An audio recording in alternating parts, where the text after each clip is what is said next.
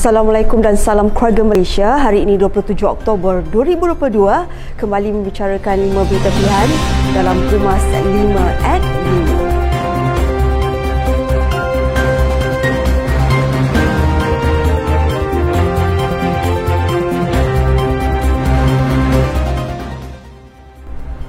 Presiden AMNO Datuk Seri Dr. Ahmad Zaid Hamidi berkata sesiapa sahaja yang menyandang jawatan pengurusi Barisan Nasional atau Presiden AMNO akan menjadi sasaran pihak lawan kerana itu merupakan strategi mereka sejak dahulu lagi. Beliau yang juga pengurusi Barisan Nasional itu turut berkata beliau dikenakan pertuduhan di mahkamah semasa Pakatan Harapan menguasai negara. Pertuduhan yang dikenakan ke atasnya sejurus Pakatan Harapan menang pilihan raya umum ke-14 yang lalu dan Tommy Thomas telah dilantik peguam negara. Meskipun laporan siasatan pasukan petugas khas ke atas buku Tommy Thomas telah didedahkan, namun sehingga ke hari ini, tiada seorang pun pemimpin Pakatan Harapan yang memberikan ulasan mengenainya. Sementara itu, mengulas mengenai dakwaan pengurusi pejuang Tun Dr. Mahathir Mohamad bahawa kononnya Najib akan dibebaskan dari penjara jika Barisan Nasional menang, raya umum ke-15 adalah tidak benar.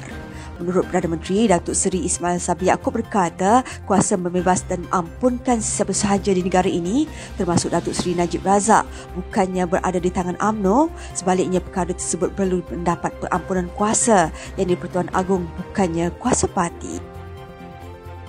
Ketua Pergerakan Pemuda AMNO bagian Subang, Alfi Zainal menempelak Pakatan Harapan yang telah mencabul kedaulatan institusi kehakiman negara ketika menjadi kerajaan dalam tempoh berdasarkan pendedahan terbaru bekas Perdana Menteri Tun Dr. Mahathir Mohamad dengan arahan daripada Peguam Negara pada ketika itu Tommy Thomas telah mencampuri dalam urusan pelantikan hakim-hakim dengan meletakkan individu tertentu demi melindungi kepentingan mereka dan menekan musuh politik mereka. Jelas beliau ini bertentangan dengan Akta Suruhanjaya Pelantikan Kehakiman bahawa seorang Perdana Menteri tidak boleh mempunyai sebarang kuasa untuk memilih calon hakim untuk mahkamah tersebut. Menurut beliau, ternyata Pakatan Harapan terutamanya DAP telah campur tangan secara terus dalam pelantikan jawatan tinggi penghakiman. Keadaan ini secara tidak langsung memberikan kesan dan impak kepada integriti kehakiman negara kerana hakim-hakim tersebut memperoleh jawatan hasil daripada tindakan melobi.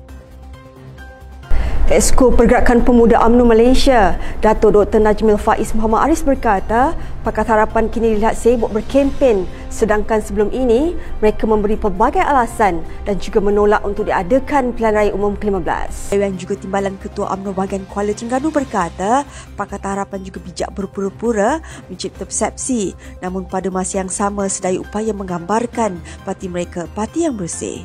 Dia turut meluahkan simpati dengan penyokong Pakatan Harapan kerana terperaya dengan janji manis bulan dan bintang sedangkan parti itu tidak kompeten dan tidak konsisten dalam melaksanakan kerja-kerja takbir urus negara. Ini kerana apabila mendapat kuasa, habis undang-undang negara dicabulnya, habis aset-aset negara dijualnya, hutang negara meningkat kepada RM741 bilion daripada RM686 bilion. Justru, rakyat berhak mendapat sebuah kerajaan yang cekap mentadbir dan stabil di mana pilihan raya umum ke-15 adalah ruang yang terbaik untuk rakyat membuat penilaian parti politik mana yang benar-benar ikhlas menerajui negara kerana keamanan dan kesejahteraan adalah impian setiap masyarakat. Perubahan yang dibawa oleh kerajaan pada pilihan raya umum ke-14 lalu bukanlah sesuatu yang sebenarnya dimahukan oleh rakyat kerana terdapat pelbagai kesan buruk dari segi politik, ekonomi dan kestabilan negara. Pengurusi Gabungan Mahasiswa Padang Terap Muhammad Syahminuddin berkata anak muda antara golongan yang sangat terkesan semasa pemerintahan Pakatan Harapan apabila segala janji yang mereka taburkan gagal ditunaikan. Beliau turut merahirkan rasa syukur apabila berlakunya pergolakan politik dalaman, akhirnya AMNO dan Barisan Nasional kembali mengepelai pentadbiran kerajaan di peringkat pusat. Jelasnya, dengan kekecewaan yang ditinggalkan oleh Pakatan Harapan, anak muda mulai sedar dan mula menolak janji palsu pihak pembangkang dengan apa yang telah berlaku selama ini, terbukti bahawa hanya AMNO dan Barisan Nasional yang layak memegang tampuk kepimpinan negara demi memastikan negara kembali ke landasan yang betul.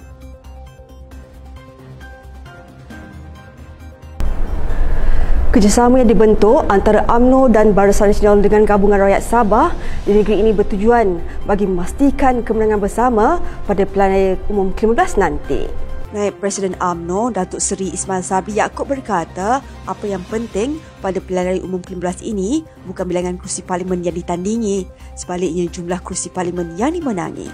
ianya hanya mampu diperoleh menerusi solidariti kukuh antara komponen parti yang saling bekerjasama dalam kerajaan BN di Sabah.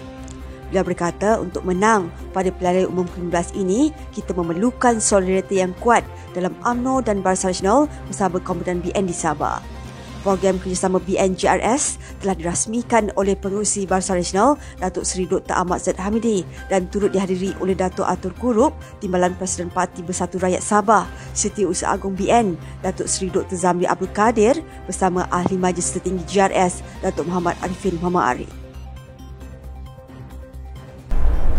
Sekian saja daripada saya Adib Ahmad. Jangan lupa temu janji kita Isnin hingga Jumaat jam 5 petang. 5 berita pilihan hanya di Pumas 5 at 5. Assalamualaikum dan salam keluarga Malaysia.